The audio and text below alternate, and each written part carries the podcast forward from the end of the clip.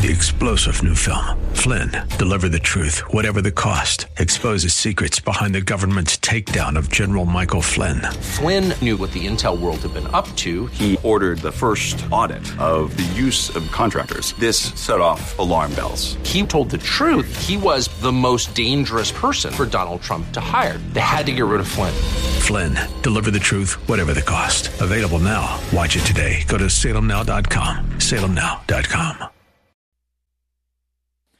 Obviously, as Christians, our righteousness is not only spirit driven, but our confidence is also rooted in our relationship with Jesus.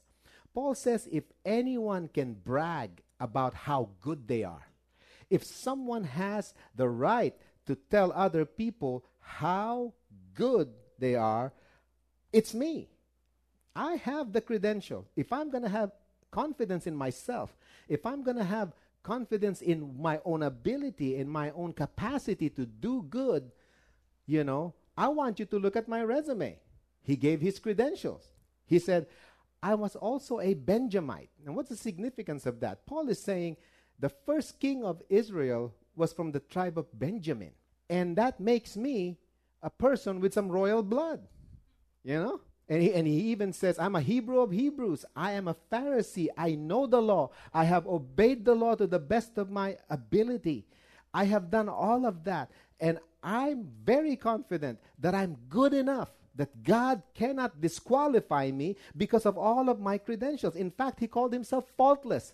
I have been a faultless person. And now he realizes that that's a deception. He realized that everything that he's been doing, he's doing because he fully believed in himself, in his ability, in the flesh, in his own flesh, in, in his own capacity to be able to be good enough for God to receive him. And that's a deception that still captivates people today. Sad to say, so many people today, you know, they're saying, well, you know, I'm a, I'm a Christian, uh, but what they're really saying is, I'm, I'm good enough. You know, what they do is they do all of these good things they, they try to manufacture all of the great things that they can do in this world and then put a Christian label onto it. Okay? That, that's really a big problem. What am I, what am I talking about? I'm, I'm talking about people who really refuse to recognize that the only goodness that counts is the goodness that is born out of our relationship with Jesus. I mean, it's the only goodness that counts in the sight of God. You, you know, ca- all people are capable of doing good things, even people who don't believe in God. In fact, you know, many people who don't believe in God are probably doing a lot better things than maybe some people who do believe in God do, you know. That's not the issue. The issue is where the glory and the credit belongs to to a Christian, all the goodness that we do, all our ability to do good comes from that relationship with the Lord Jesus Christ. Because we can't simply put a label on the things that we do. Uh, uh we, we often do, uh, do that to put a religious label to the lifestyle that we have. It becomes a front from what, for what really is just a, a, a, a demonstration of self confidence. Okay? Now, let me illustrate it this way. We have a huge illegal immigration problem in our country today. I think you would have read that in the news. But relax. I'm not, I'm not making make a political statement or, you know, I'm not, I'm not into that. This is just an illustration, so relax, okay? So understand the illustration that I'm going to make, okay? I'm not judging people who wants to come into this country illegally. I, am no, I'm not a person who's going to do that. I don't judge anybody's motivation. Um, you know, I, I, I thank God that I live in this country. I really do. I really praise God that I live in the freest country, the greatest country in the world. I believe that with all of my heart. You know, if I was one of those people who are struggling with my life in that part of the world, wherever they came from, I'd probably be tempted to do the same thing. So that's that's not my point today. Is not to to come, come with a solution to any of these things. But the problem with doing that, the problem when people try to cross the borders illegally, is that they're doing two things, right? They are violating the law. And by violating the law, they're disregarding the sovereignty of that nation. There's a disregard for the sovereignty of a nation. Okay, now think about that for a moment. That you, we can get away with that here on earth, but in the kingdom of God, it doesn't work. All right, In the kingdom of God, you have to be declared a citizen first before you can enter the kingdom of God. Now, I want you to think about that very carefully. You have to be qualified, you have to be put in a position where you are a citizen of the kingdom of God so that you can be allowed in. Why is that critical? Because you and I can only only be accepted in the kingdom of God if we recognize the sovereignty of God.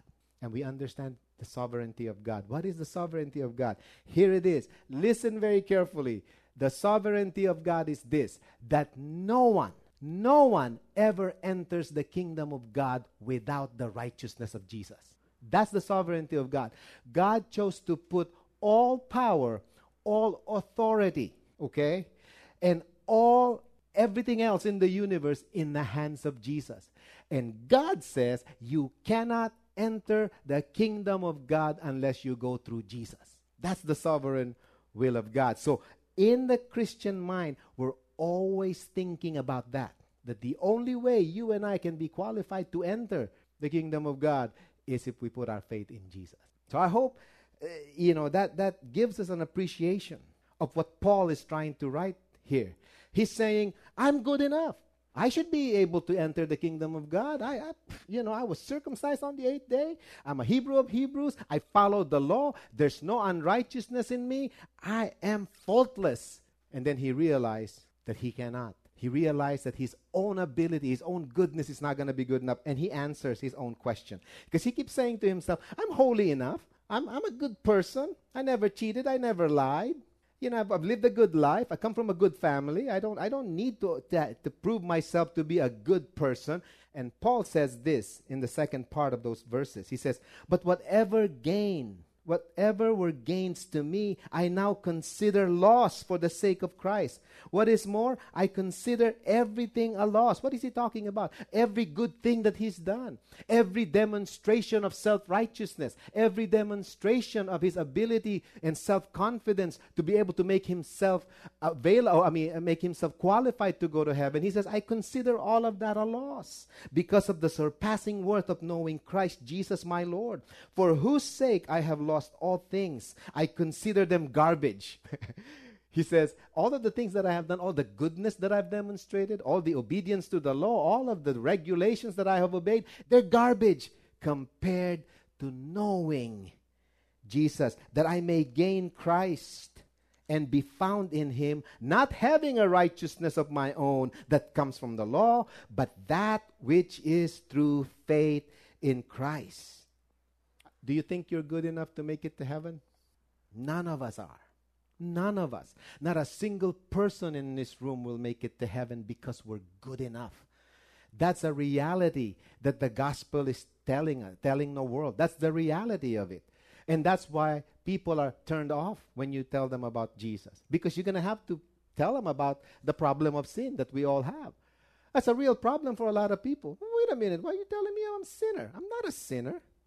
I'm a good person. I mean, it's all it's a stumbling block. Because in our minds and in our hearts, we think we have the, the, the ability, we have we, we're confident, we're so self-confident that we'll make it to heaven without Jesus that sometimes just to satisfy some kind of a religious persona, we put a label on what really is just self-righteousness. And that's wrong. Paul says no. That's all garbage our goal is to know Jesus and the power that He has in our lives. You know, we think we can be good enough because we're confident in our own ability, but it's just not possible.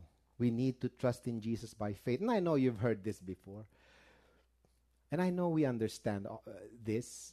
But when we partake of communion today, we need to bring our minds back to that reality loved ones, uh, it, it's you, you're going to sleep better at night knowing, listen to me, knowing that you're covered by the blood of Jesus.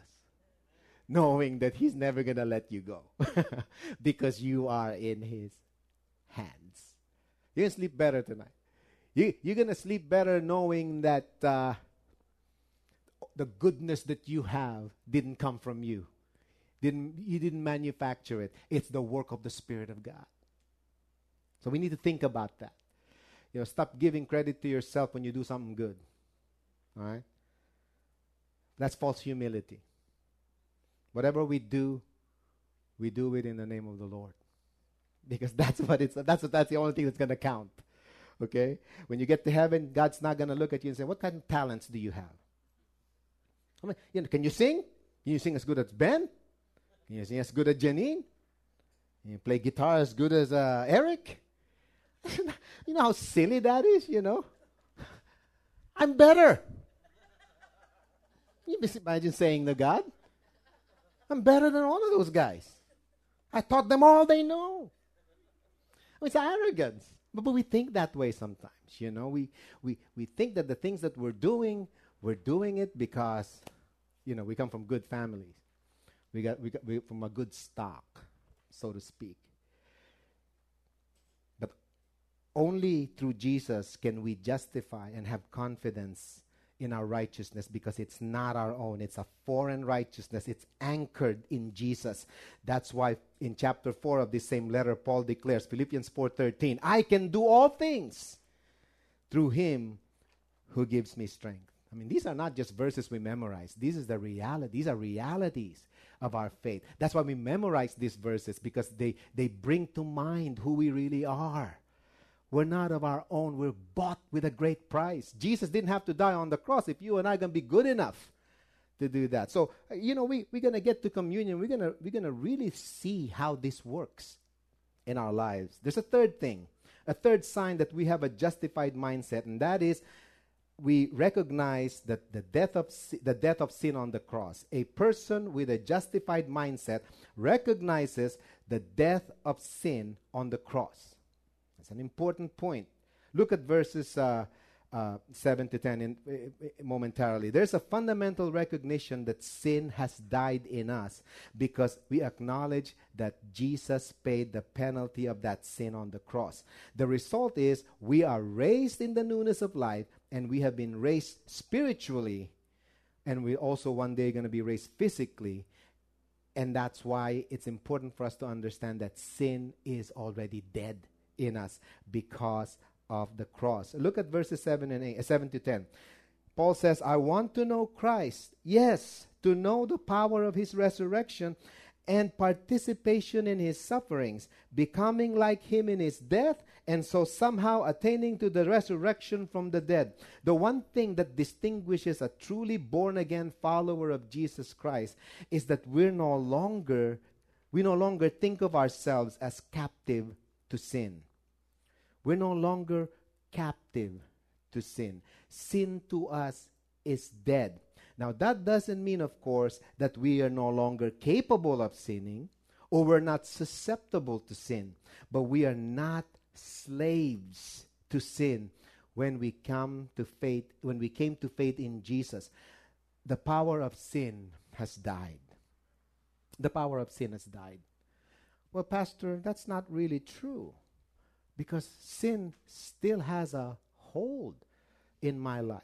I mean, you, you, I mean, you know, we're not naive, right? I mean, there are certain things in our lives that we're saying, I'm not supposed to do that because I'm a follower of Jesus.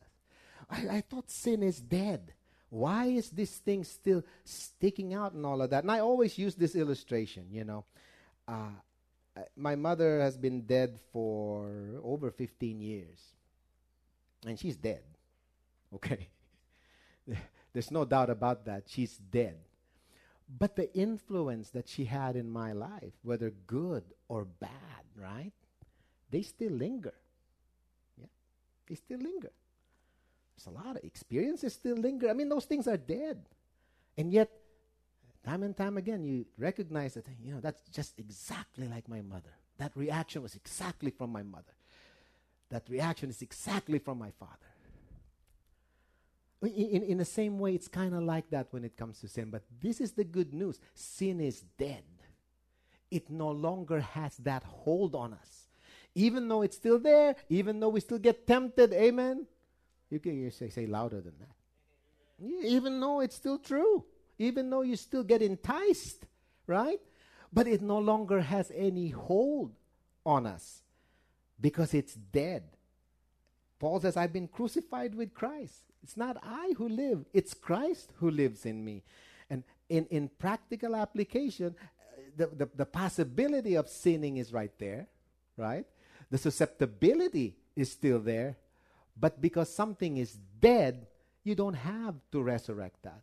We have the power. The Spirit of God has given us the power to walk in the Spirit and not to walk in the dictates of the flesh. The appetite is no longer there. We need to come to grips with that. You know, if you're finding yourself today, you know, you're thinking, you know, this is wrong, but, you know, hey, this is just me. You have to be born again. You need to recognize who Jesus is and what he has done. Because no one, no one in this room, I hope, justifies the sin. Because the work of justification is the work of God can't justify the things that we do. We can't do it in our own self confidence in ourselves. The, the willpower can only go so much. We need to surrender to the leading of the Spirit of God. Our mind should be set on things above, that our lives are hidden in Christ. Romans 6:11 Paul writes in the same way count yourselves dead to sin but alive to God in Christ Jesus. There's a final point here and that is a justified person has a mindset that is resolved to declare the sanctifying call of Jesus, the call to sanctification, resolved to declare the sanctifying call. Look at verses 12 to 14 finally. Not that I have already obtained all this, Paul, writes, or have already arrived at my goal, but I press on to take hold of that for which Christ Jesus took hold of me. Brothers and sisters, I do not consider myself yet to have taken hold of it, perfection, that's what he's talking about. But one thing I do, forgetting what is behind and straining toward what is ahead. I press on toward the goal to win the prize for which God has called me heavenward in Christ Jesus. Sanctification is a calling and a command. Sanctification is the process of being set aside to be conformed to the likeness of Jesus. As we grow in Christ's likeness, this should always be in the back of our minds. Anything we do in life, whatever decisions we make, whatever activities we engage in, remember our calling is heavenward. Our trajectory is going up okay these songs that we sing i will go to zion one day zion is in the north we're going up that's where we're going it's spiritually speaking, we're saying our destination is heavenward. Okay? So what do we do? We always think that we are commanded to make our paths straight, to focus on the road ahead. This is a progressive work of God's Spirit in our lives as we grow in Christ likeness. Sanctification is. This should always be constantly in our minds. We're constantly thinking about this. This is a call and a command to be separated from the world system. That means we should be growing into the knowledge of God and what God expects of us as His children. We need to think about ways to project a sanctified lifestyle in the world in front of us so people can see that we are heading in the direction that God says we're heading, and that's heavenward. Now, obviously, we still live in this world and we still engage in this world and we have relationships with the people in this world. But sanctification is not being detached from the world, it's being distinct from the world. When people talk to you, when people have a relationship with you, when you engage and I engage society, they need to see that we're different. That has to be seen. It's not a it's not some kind of a a, a, lifestyle that we're just decided that we're going to go and live by. No, there's a purpose behind it. Sanctification is a call and a command. We are obligated, so to speak, by God to project that as light and salt of the earth. We engage society, they need to see that we're being sanctified. When we deal with our relationships, they need to know that we are being sanctified. We are the light of the world. Let me just say that Christian witness, you know, today is disappointing. It has become more and more like you know when we te- when when we pre- when we uh, present the gospel to people, it, it seems like we present the gospel as an option for people. You know. And I can see that in, in, in, in the way uh, most people view their witness for Jesus. It's like an option. You know, you, you go to your friends who are not followers of Jesus and, and uh, and you look at their lives and, and then you tell them, hey, you know, your lifestyle isn't working. Your life's not going, you know, why don't you try Jesus? You know, and that, that's kind of our strategy, you know. I, I'm giving you an alternative. Come to Jesus. You know, this is, you know, you, you have taken this option in your life. Now I'm giving you a better option. They have no other option. The, presenting the gospel to people is, is not presenting to them the option of the Christian life. No, it is not. It's not an option, it's a, it's a direct commandment by God. Go into all the world and proclaim the gospel. Don't give them an option. The problem is, you know, I mean, the last several, you know, in the last, what, 40 years, Christians have slowly made their witness to conform to the system of the world. You know, to reach people, we try to act like unbelievers. We like to talk like unbelievers. The programs we set for churches, you know, it's like, oh, it's, this is designed to entice them so that they can see that we're just like them. And therefore, if they join us, you know, they'll find that we have something better. That's not true. We are not like them. We're different from them. We follow Jesus. And their system is not our system. Our system is the system of the kingdom. That's what it's about. It's not all about saying, hey, you know, I have a better option for you. I have, the, I have a better solution for your problem. The gospel is not a solution to people's problems, it, it is not a solution. They need salvation. People in this room need to be saved. And by that I mean surrender your life to Jesus. That's what it's about. That's what Christian witness is. It's not an option that we give to people, and people are going to see that in the way we live. And Paul says, now that I, not that I've already obtained all of this, we're not saying we're perfect. We're not saying that we have arrived. But this is one thing we do. We forget all about all the things in the past. And we move forward to get a hold of that which Christ, Jesus, got a hold of us. If Jesus had a hold in our lives, let me tell you something, you can't stop talking about it. You can't stop living that out because it's the work of salvation in our lives. The call to sanctification is to say, I haven't arrived yet at the goal, and I'm not going to get there until I die and go to heaven and see Jesus face to face. But this is one thing I do I press forward. I don't care about what's going on in the past, what went on in the past. I don't care what's going on in the world. I'm pressing on. I'm focusing on what Jesus has said to me in Hebrews 12 1 and 2. I'm going to end with this. Therefore, the writer of Hebrews says, Since we are surrounded by such a great cloud of witnesses, well, who are those great clouds of witnesses? Christians that have endured and have gone on to heaven. We're not the first generation to have faced all of these challenges.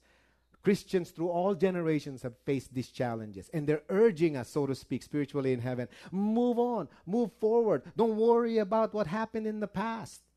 He says, since we are surrounded by such a great cloud of witnesses, let us throw off everything that hinders and the sin that easily entangles, and let us run with perseverance the race marked out for us, fixing our eyes on Jesus, the author or pioneer and perfecter of our faith.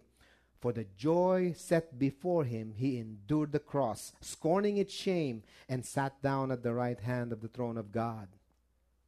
Are there any barriers to you hearing the call and the command to be sanctified?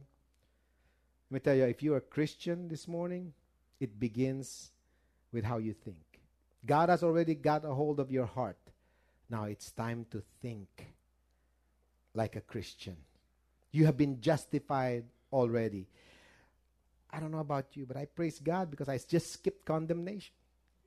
Uh, there's no condemnation anymore through Christ Jesus our Lord. Romans 8, there's now therefore no condemnation to anyone who is in Christ Jesus. Who would reject that news? Who would reject that message? I'm so glad that you're not you're not, not going to face the judgment that, that will be presented to those who didn't follow Jesus as a justified person, it's not enough to simply live in this world, but also be the light and salt of the world. Fix our eyes on Jesus. Fix our minds on Jesus. He is the author and He's the perfecter of our faith. He who began a good work in us will be faithful to complete it. Three star general Michael J. Flynn, head of the Pentagon Intelligence Agency, knew all the government's dirty secrets. He was one of the most respected generals in the military. Flynn knew what the intel world had been up to, he understood its funding. He ordered the first audit of the use of contractors. This set off alarm bells.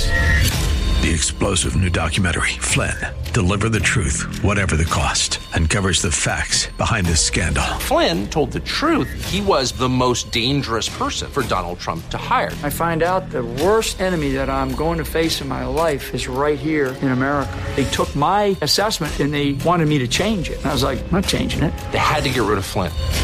With in depth interviews, archival footage, and never before seen personal records of the man behind the headlines. I just felt like I was drowning. Flynn, deliver the truth, whatever the cost. Available now. Watch it today. Go to salemnow.com. Salemnow.com.